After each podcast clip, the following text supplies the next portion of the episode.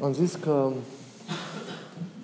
în întâlnirea noastră din această după-amiază nu voi prezenta câteva lucruri legate de smerenie, de modul în care trăim această virtute în viața noastră.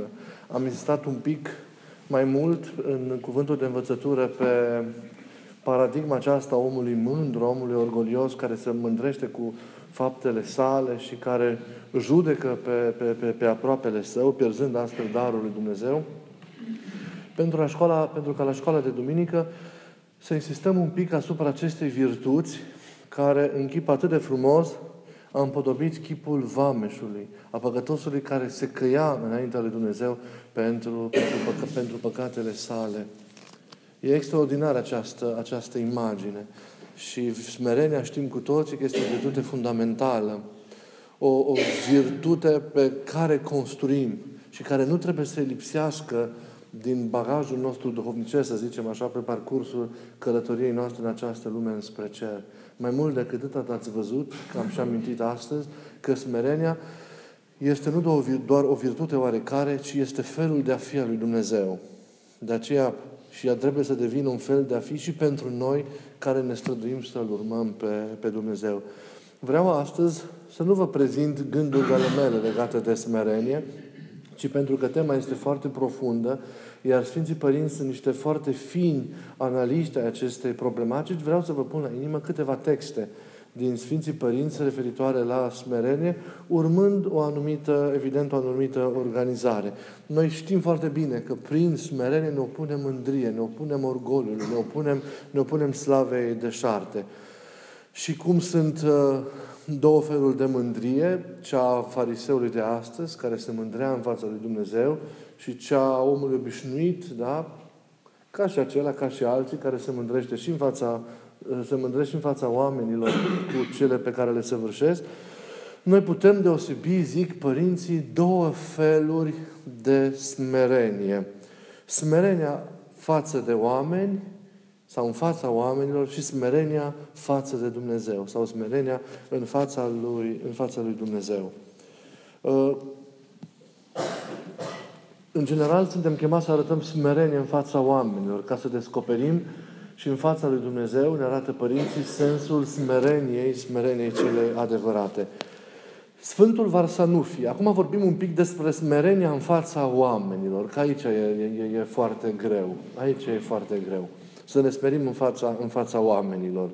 Uh, haideți să vedem ce zic părinții și o să ne dăm seama în ce trebuie să conste această smerire, să zicem așa, a noastră în fața oamenilor. Sfântul Varsanufie uh, ne învață.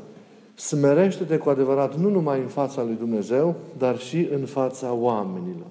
Iar Sfântul Ioan Casian, Marele Părinte al Pustiei, spune, nimeni nu poate atinge țelul final al desăvârșirii, adică curățirea și unirea aceasta cu Dumnezeu, decât numai printr-o umilință adevărată, care mai întâi este îndreptată înspre frați și apoi îndreptată înspre, înspre Dumnezeu.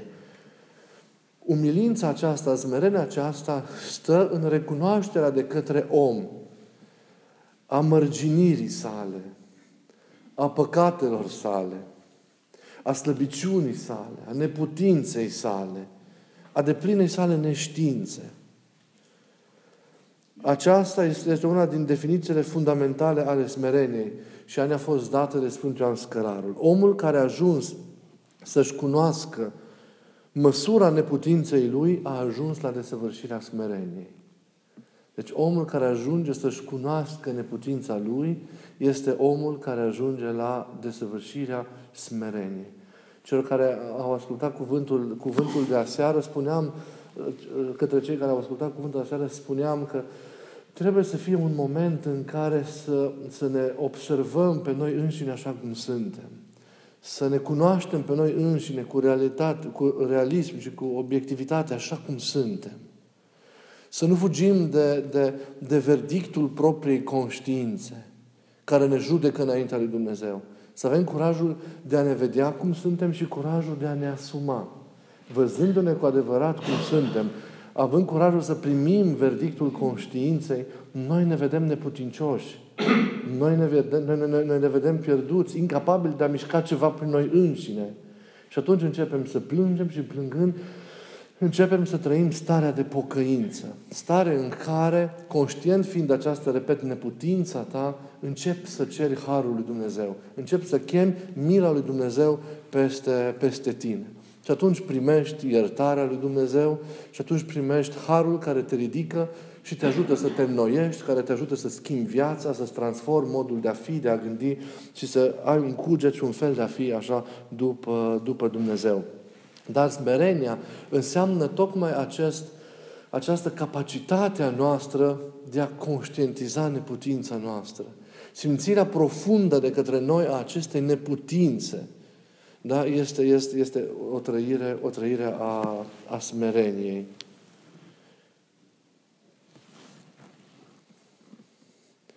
Umilința, zicea Sfântul Ioan Gură de Aur, stă în a te socoti ca nimic și cer din urmă om oricât de mari și de, de numeroase ar fi meritele tale. Iată, și chiar dacă ai avea merite și în viața dovnicească, dar și în cele ce țin de slujirea ta în această lume, e important să te socotești cel din urmă dintre, dintre oameni. Sau în altă parte, Sfântul Ioan Gură zice, atunci ești merit când, deși ai pricină să te lauzi, adică ești îndreptățit să te recomanzi în fața tuturor prin virtuțile tale sau prin ceea ce ești și ceea ce împlinești în slujirea ta, totuși te micșorezi pe tine însuți, te smerești, te, te umilești. Cel smerit se socotește pe sine întotdeauna ca cel mai nevrednic și cel mai mic dintre, dintre toți. Cel smerit la puget se vede pe sine, da, se vede în ochii lui, ca cel din urmă păcătos. Și chiar, cum ziceam, având bogăție de, de, de virtuți, se crede vrednic, vrednic de dispreț. Și semnul unei smereni adevărate, ne arată Sfinții Părinți în învățăturile lor de credință, este lepădarea omului de sine însuși. Acesta este semnul, că vezi că pentru omul respectiv nu mai contează sinele său propriu. Eul acesta, da, plin de orgoliu, de superbie, da, omul, omul căzut, nu mai contează pentru el. Omul nu mai face voia sa proprie, ci încearcă să trăiască după voia lui Dumnezeu și să împlinească voia lui Dumnezeu în viața sa și acela vezi că este reperul fundamental. Și Sfinții Părinți spun că această tăgăduire a voii de sine, a voii, a voii proprii, este însușirea cea mai de preț a smerenie și însușirea definitorie, definitorie pentru, pentru ea. De asemenea, smerenia se arată și în faptul că omul care dorește să, să se cucerească nu se încrede în sine și în propria sa judecată. Deci se leapă de sine și, în mod concret, nu se încrede în sinele său propriu și nu se încrede în propria sa, în propria sa judecată. Iar în raporturile cu ceilalți, în întâlnirile, în relațiile pe care el le poartă cu, cu, cu ceilalți, smerenia se arată prin lepădarea îndreptățirii de sine. Noi, de exemplu, noi mereu căutăm când, când suntem într-o situație care ne-ar incrimina cumva înaintea oamenilor, pentru vreo greșeală pe care o facem. Nu ce facem? Ne îndreptățim pe noi, ne scuzăm, ne, ne, da, o facem, avem o astfel de atitudine în fața oamenilor. Ei, prin absența unei astfel de îndreptățiri de sine se arată că tu ești smerit. Se mai arată smerenia în voia, în, în, în lepădarea de, de voința de a birui prin cuvânt. De atâtea ori amintiți-vă în, în discuțiile pe care le aveți, în familie, cu apropiații, la serviciu, dacă când vă simțiți cumva nedreptățiți sau când vă simțiți că sunteți pus într-o, într-o astfel, tot felul de situații nedrepte, nu reacționați prin cuvânt și încercați să contracarați și să demonstrați contrariul. Ei, când lipsește și această atitudine, da, înseamnă că ești cu adevărat, ești cu adevărat în smerenie.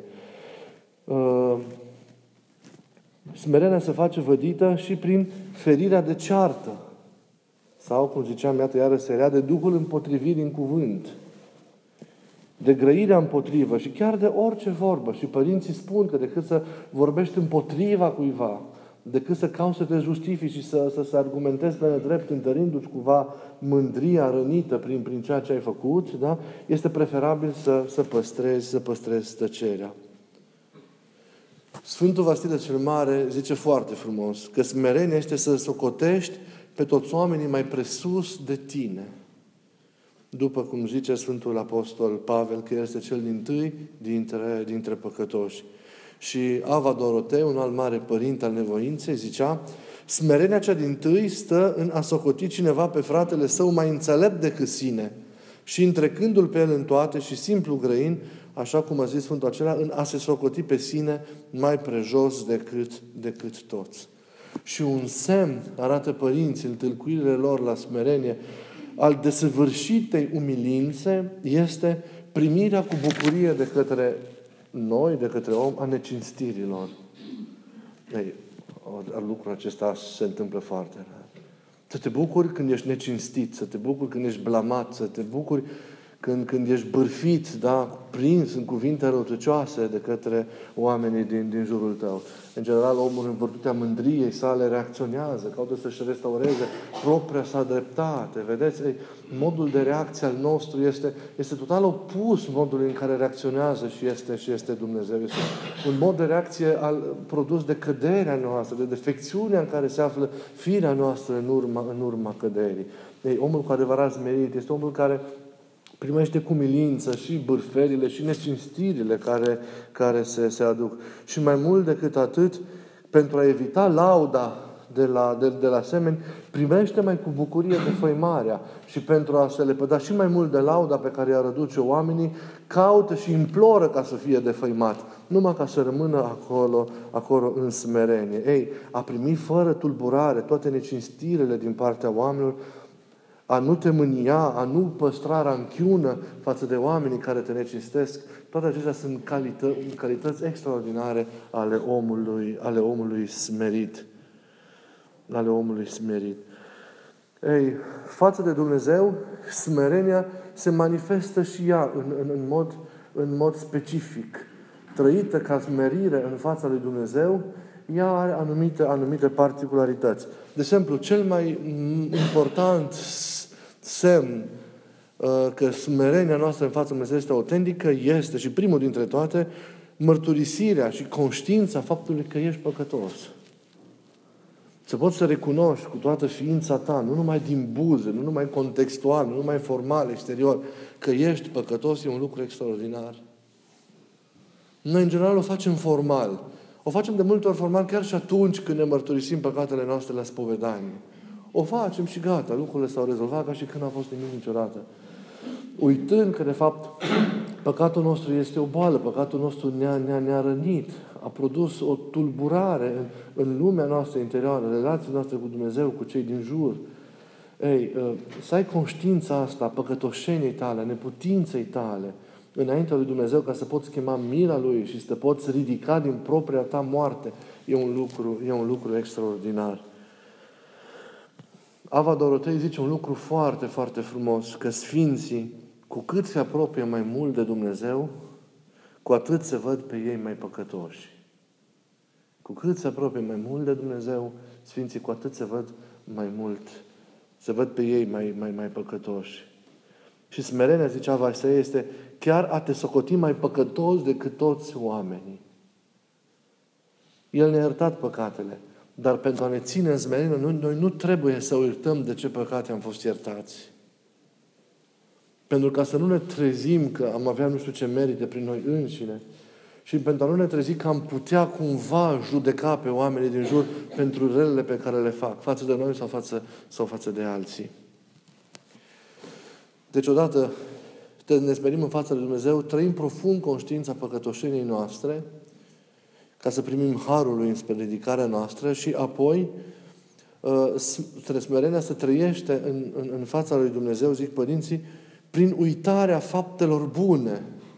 Prin uitarea faptelor bune pe care le facem și nesocotirea virtuților dobândite prin aceste fapte, prin aceste fapte bune.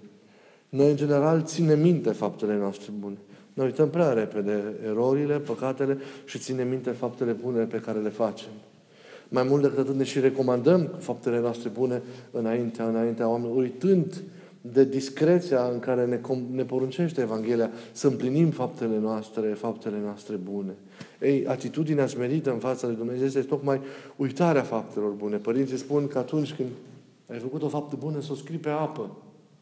Da? Ca să nu-ți mai amintești nici măcar tu să nu mai știi de ea că, că ai făcut-o. Și în același timp să ne socotești virtuțile dobândite. Evident, lucrând binele, primești daruri din partea, din partea lui Dumnezeu.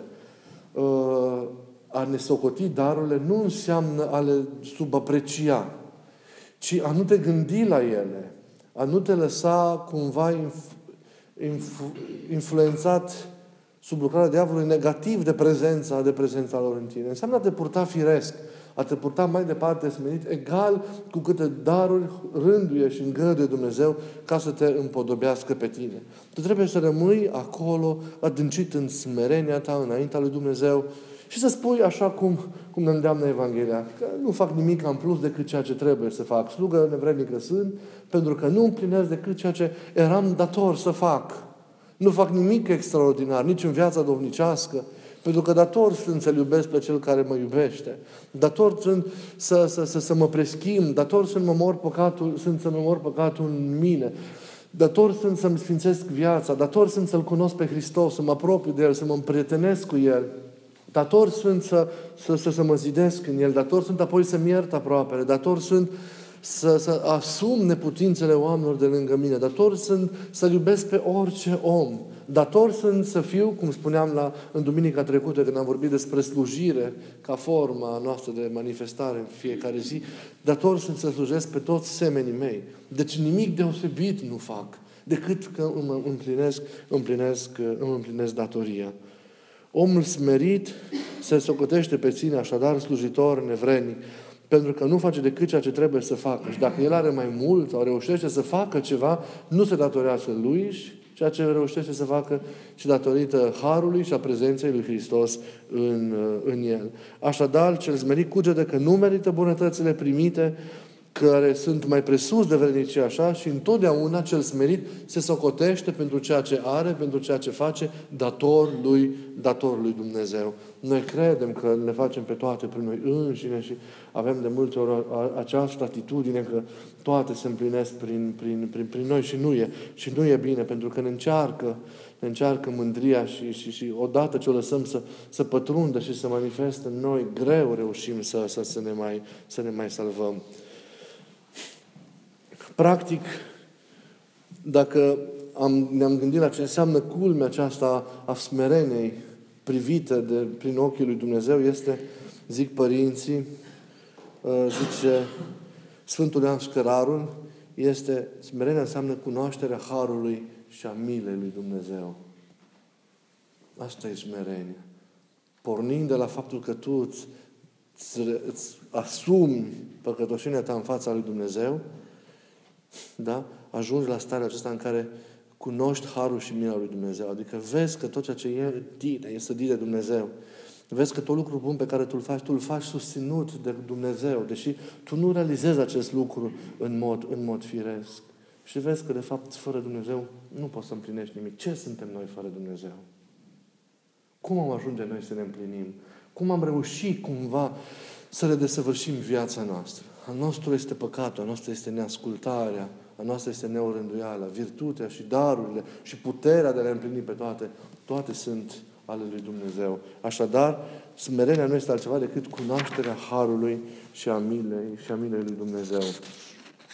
Tot ce avem bun, de orice fel, vine de la El. Sporirea și înaintarea noastră se fac prin Harul Lui virtuțile pe care noi le, le, le avem, le dobândim în viața noastră dovnicească, sunt daruri ale sale și n-au fost dobândite prin vernicia noastră și nici nu pot fi păstrate în toată vremea, în tot timpul, fără ajutorul lui Dumnezeu. Astfel, prin smerene, credinciosul pune pe seama lui Dumnezeu tot ce are mai bun în el și tot binele pe care, pe care îl, îl face. Sfântul Varsanufie, cu el am început, ne și spune de ți se întâmplă să faci vreun bine, trebuie să știi că acesta este un dar al lui Dumnezeu din pricina, din pricina bunătății, bunătății Lui. Nu e ușor să, să, să, să trăiești smerenia, nu e ușor să o înțelegi, nu e ușor să o împlinești în, în viața ta. Pentru că smerenia nu presupune o luptă așa pur și simplu dată cu mândria, ca și când ar fi o realitate așa care ușor o poți desfința. Mândria ne-a cuprins atât de mult, este atât de identificată cu, cu orgoliu, cu felul nostru de a fi, încât e o luptă foarte grea și foarte delicată și care se produce în timp, nu se face dintr-o dată. Mândria ne-a virusat extraordinar de mult. De aceea lupta împotriva mândriei, împotriva orgolului, este lupta împotriva noastră, împotriva eului căzut din noi, cu toate pornirile lui, cu toate gândurile lui, cu toată manifestarea lui aceasta pătimașă și, și, și nefericită. Să nu uităm că mândria este mama tuturor păcatelor, a tuturor patimilor. Ea le susține pe toate. Mândria, orgoliul este mecanismul propriu al păcatului. Totul pornește de aici, se naște de aici. De aceea mândria sau orgoliul, eul acesta este și cel mai greu de, de doborât. Dar dacă noi nu încercăm să facem acest lucru sistematic, oprindu-ne celelalte patimi, înfruntând orice manifestare interioară sau exterioară a mândriei, a orgolului în viața noastră, nu reușim să ne îmbunătățim, îmbunătățim sufletește. Oricum, ultima mare redută pe care omul o cucerește în viața sa dovnicească este mândria este, este, este orgoliu. Acesta va fi ultima, ultima, ultima locație, zicem așa, care va fi, va fi înfrântă și va fi doborâtă.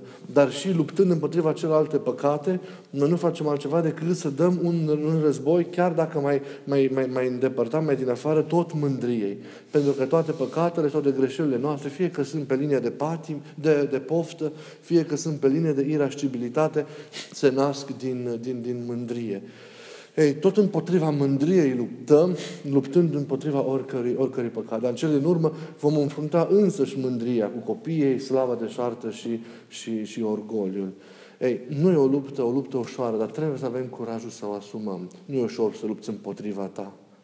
Dar să știi, până nu realizezi ce ne zicea un părinte, nu? Că cel mai mare dușman al tău ești tu, nu reușești să pui cu adevărat un început bun. Nu e ușor să lovești în tine. Sunt lovituri dureroase, dar sunt esențiale. Pentru că omul vechi din noi trebuie să moară și trebuie să se nască, trebuie să se învieze omul cel nou, înnoit după chipul, după chipul lui Hristos. Ei, nu e ușor, dar nu, să nu uităm că nu e numai lupta noastră. Este și prezența Harului și lucrarea Lui în viața, în viața noastră. Și dacă Harul lucrează, putem să biruim. El suplinește toate neputințele noastre, toată incapacitatea noastră de a lupta într-un moment sau, sau altul în chip corespunzător. Totul, toată lupta noastră, să uităm, este o colaborare, o cooperare cu Harul lui Dumnezeu, care ne ajută și ne susține în a ne birui și a ne modela după chipul, după chipul lui Dumnezeu. Să avem grijă că avem arme care ne ajută în această lucrare, instrumente, că avem rugăciunea, că avem postul, să nu uităm că avem spovedania în care cercetăm cugetul nostru și învățăm să, să conștientizăm păcatul. Da? Avem Sfânta Liturghie cu Sfintele Slujbe, împărtășirea cu trupul și sângele Mântuitorului Hristos. Da? Avem apoi exercițiul cotidian al întâlnirii cu aproapele.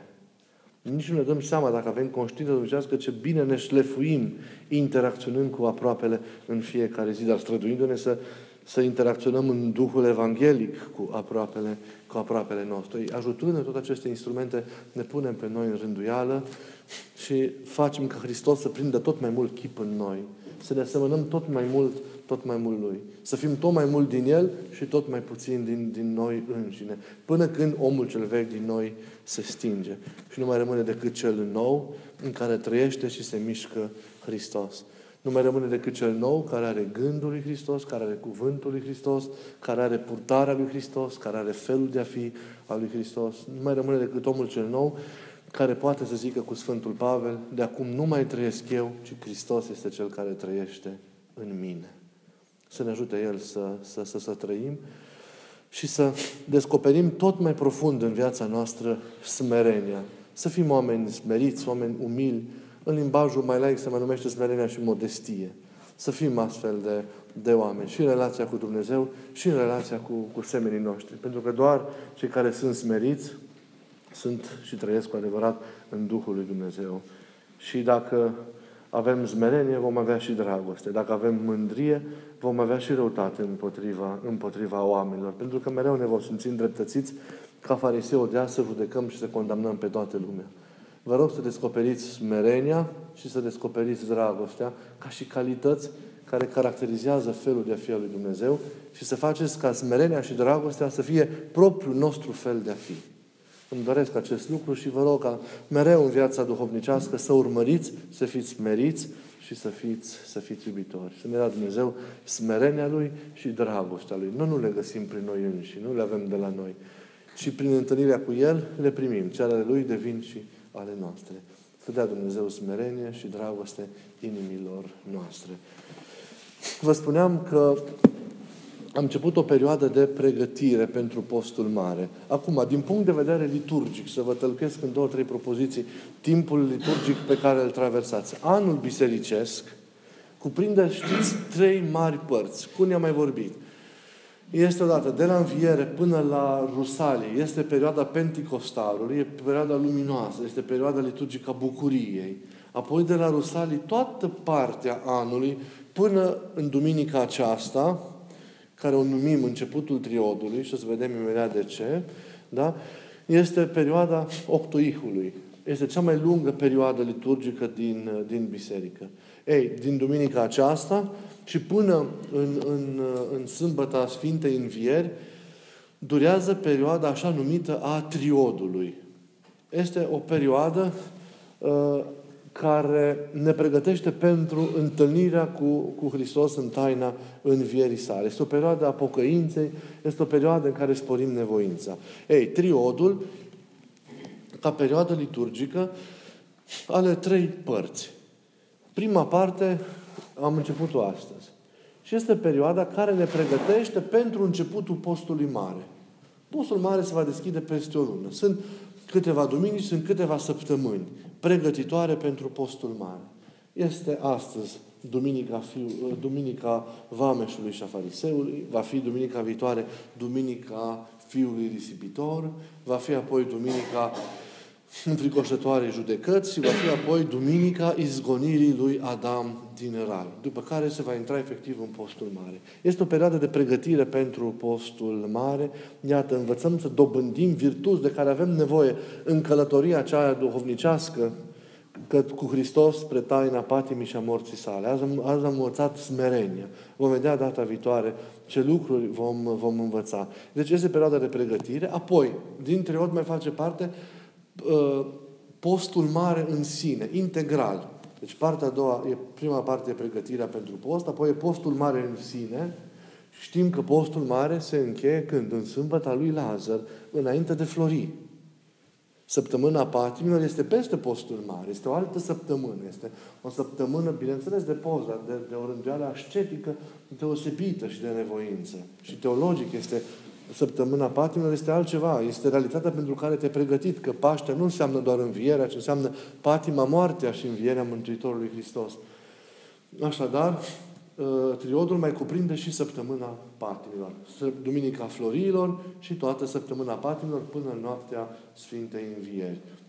Iată, acestea sunt cele trei părți ale triodului. Pregătirea pentru post, postul mare în sine și săptămâna Sfintelor Pătimiri. Noi am început astăzi perioada aceasta de, de pregătire pentru, pentru, postul, pentru postul mare. Ca să știm, am zis aceste lucruri liturgic unde, unde, unde ne aflăm. De aceea vă rog să aveți, începeți încet, încet să, să, să vă orientați mai mult spre interiorul vostru, să aveți o grijă mai mărită la viața voastră dovnicească, să reconsiderați prezența și lucrarea lui Hristos în viața voastră și să începeți, ajutându-vă de rugăciune, de celelalte instrumente, de ce să schimbați ceva în lăuntru, în lăuntru vieții, dar și în comportamentul cu oamenii de lângă, ca să fim veritabile prezențe ale Hristosului cel viu în lumea în care, în care trăim. Și să Dumnezeu să ne pregătim cu, cu bine în toată această perioadă pentru începutul, post, pentru începutul postului mare, ca această călătorie duhovnicească spre patima și spre învierea lui Hristos să fie cu adevărat un început de viață pentru noi, să fie cu adevărat o moarte și o înviere în, în Hristos.